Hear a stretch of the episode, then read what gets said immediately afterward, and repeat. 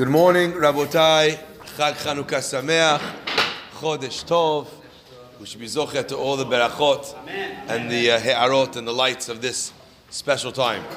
Today we have a bit of a tidal wave. Baruch Hashem. We should be zochet to have this every day. We have a, a triple header breakfast is sponsored in loving memory. And Leilui Nishmat Shalom, Yaakov Ben Tzvi. Alava Shalom, sponsored by his son Marvin Jacob. Sp- breakfast is also sponsored and the class sponsored by Joseph Safra in honor of his wife Sarah Michelle Bat Rachel. And breakfast is also sponsored by our uh, ever-present Rosh Chodesh sponsor, Yaakov Shirazi, on the occasion of Rosh Chodesh Tevet and Hanukkah for Hatzlacha B'Kol Mikol Kol for success in everything. Okay. Amen. Rabotai, the name Hanukkah, the name Hanukkah itself, where does it come from? So most people are familiar with the idea of Chanu, Kafhei, that they rested on the 25th, on the 25th day of the month. That after fighting all the battles that they had, by the time that they rested, that thus began the time when they were able to celebrate this holiday. But actually, it's a very interesting concept. Why? Um, because unlike Purim, unlike other holidays, the holiday itself, if you look in the Gemara, the Gemara says in Shabbat that after they, wa- they won the war, they cleaned the Beit HaMikdash, they brought all the oil, they did everything they needed to do, right? And then the Gemara says two interesting words. Lishana Acheret, a year went by, another year passed by, and Lishana Acheret Kevaum. They decided to institute the laws of, Ha- of Hanukkah. Now, this is a very important uh, uh, uh, phrase here, Lishana Acheret. What is it coming to tell us? That they celebrated those days the next year. It sounds like that the first Hanukkah, they didn't celebrate Hanukkah. Now, you might say that's obvious, isn't it? The first Hanukkah was the time when the candles were burning for eight days. So they couldn't celebrate the miracle while the miracle was happening, obviously, right? So when the Gemara says Lashana Acheret, it's contempt, it's completely pointless, it would sound. Because effectively, the very following year would have been the first year that they could have celebrated it. You don't say Lishana Acheret by Purim, Lishana Acheret by Pesach, Lishana Acheret by any other commemorative holiday. So why is it that we're saying Lishana Acheret? It sounds like that even the next year they didn't do it. It doesn't say Lishana Haba. It says Lishana Acheret. Another year, another year came by, and then they decided they were going to celebrate this great miracle. And the question is, number one, why? What, what is this waiting about? And I think that the answer is very powerful. You know, we're familiar in Jewish uh, custom and in Jewish philosophy to have this concept that when terrible things happen, when bad things happen, we say to ourselves, you know what? Gam zu letova. Yeah, have you guys had that before in your life? Something terrible happens, and you think to yourself, you know what? It's meant to be. This too is for the best. Something better is going to come out of this. And that's true, no question. However, rarely do we think the opposite way around. That when something good happens, that you should think, you know what? Gamzu. Even though this seems like such a wonderful thing, you know what? Maybe it's really for the worst. Right? I mean, no one has ever really said that to you. It's my son's favorite joke about two Jewish guys, right? A Jewish optimist and a Jewish pessimist. And the joke goes, what's the difference between a Jewish optimist and a Jewish pessimist? A Jewish pessimist says, things, they can't get any voice. And a Jewish optimist says, of course they can, right? So on one level, you know, there's, there's no question, right, that things could always be worse. But no one ever says when something good happens that, you know, maybe it's going to get bad. We're taught and always taught to, and always encouraged to think that even the bad things are good. Not that maybe the good things are bad. However, what Hazal teaching us over here is a very uh, insightful point. It might very well have been that the story of Chanukah, with its attendant miracles, might have been something that took the Jewish people to a place that they did not want to be, that they did not hope to be. We know that there's an idea that we say all the time in the Torah, Vayishman Yeshurun Vayivat. Vayishman Yeshurun Vayivat. Which means that the Jewish people became fat we had everything good in our lives. And what happened because we had everything good? Shamanta, avita, kasita. You got fat, you got uh, corpulent. I love that word, right? And then you kicked you kicked Hashem to the curb because suddenly you didn't need him.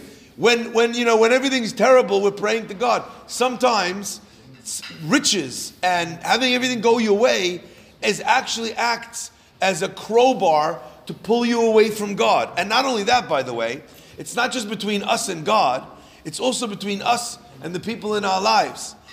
Go do research and check out what happens invariably to people who win the lottery. They're estranged from their families. They wind up committing suicide. I'm telling you, crazy stuff. 50%. Why? Because suddenly they have so much good in their lives.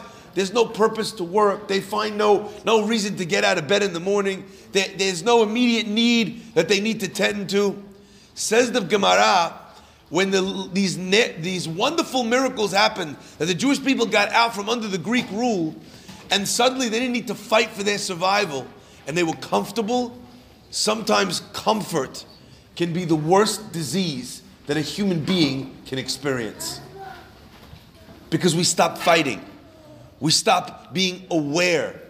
There's a hyper awareness that happens when a person on some level is under attack. Said the Chachamim, you know what beautiful? You had a miracle? Stanna, like they say in Arabic. Shwaye, wait, slowly. Let's see what happens. Lishana acheret. Today we went all crazy. We outfitted the Beit HaMikdash. We cleaned it. Everyone's pumped. We're all singing Ma'oz Tzur. What's, what's going to happen next year? what's it going to look like next year? What an unbelievable idea. So the word Chanukah Along from the word chafeh, which means they rested on the 25th, it also comes from an expression of chinuch, of education. But not just education, which means limud, like teaching. The word Chanukah is expressed with children, chinuch banim. It's expressed with Chanukat abayit. You educate your house. Chanukat mizbeach. We had the Chanukah of the mizbeach of the altar. What does it mean? How do you educate a house or educate an altar? And the answer is that one of the most misunderstood elements of raising children, of raising students, of influencing people is that you're going to educate them. I'm going to put this knowledge that I have in my head and I'm going to put it in your head. And now that my knowledge is in your head, now you're going to do what I want you to do because now you know what I know. Ridiculous.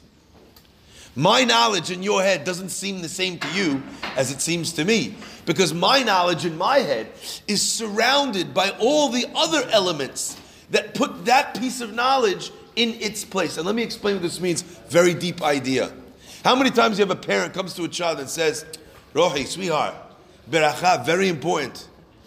Do you know what it means to Hakadosh Baruch Hu when you make a beracha, when you say Amen? You know what kind of blessings you have? Now, in his brain, that piece of information is very important. You know why?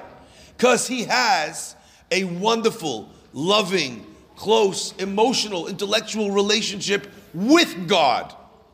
When you have that relationship with God, then the words important to God make a difference to you. The words blessing, the words beracha that we will experience, you know, heavenly, that makes a difference to you. Try and explain that or have that be valuable to someone who doesn't have the context within which that bit of knowledge is plugged in, and suddenly that knowledge in his head means something very different to him than it means to you. No, my friends, the word chinuch means something else. It means to prepare. Chinuch means to prepare. You know, I love talking about this.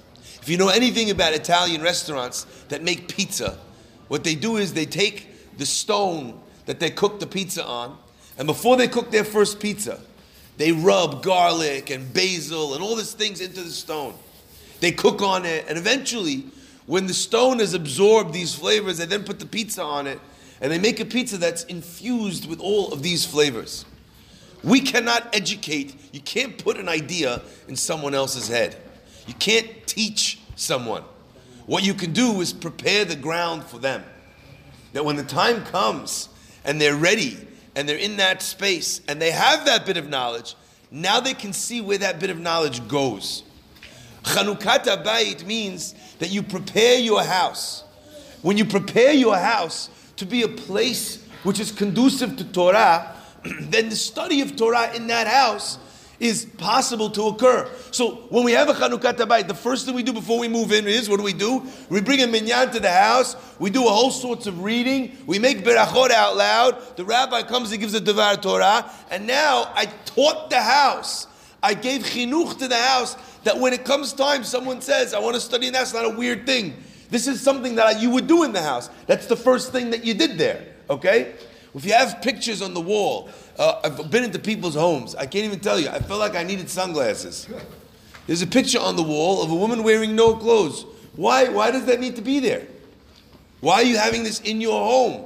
That's a chinuch the other way around of the bayit. You're making the house a place where Torah, mitzvot, sensitivity to religious ideals are chased away. For what? For what? What benefit did you possibly have by putting something that's inappropriate like that up on the walls? What books are out? I say to people all the time, you have a library of Sefarim, everybody's got one, but it's tucked away in a closet. What's visible in your home is your TV, and what's hidden in your home is your Sefarim. Your kids, when you walk in, they should see the Jewish books. I don't care if they're in Hebrew, I don't care if they're in English, but the house is mechunach, it's prepared for Torah. The Beit HaMikdash the same way, everything about the concept of chinuch is like this. The halacha with menorah is very, pardon the pun, illuminating. The halacha is that when you light the menorah, you're supposed to hold the candle there. Ad shalhevet olam. What does the pasuk say? When you raise up the candles, not when you light them, when you raise them up. The Gemara expounds on that word when you raise them up. You don't light candles, you raise them up. You hold the candle at the flame, uh, at the wick, until the flame has already gone all the way up by itself. You know when you light it sometimes and you pull it away too quickly and it goes out? You leave the candle there long enough that the flame is capable of being self sufficient.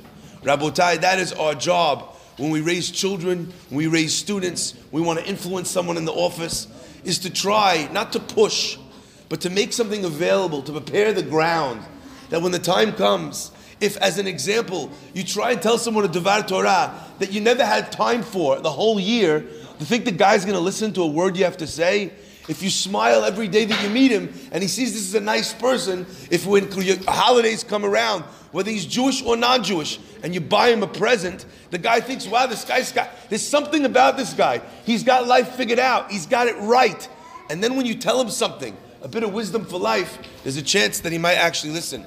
We should be Zoche Bezat Hashem to constantly be the bringers of light into this world. Baruch Adonai Amen. Amen.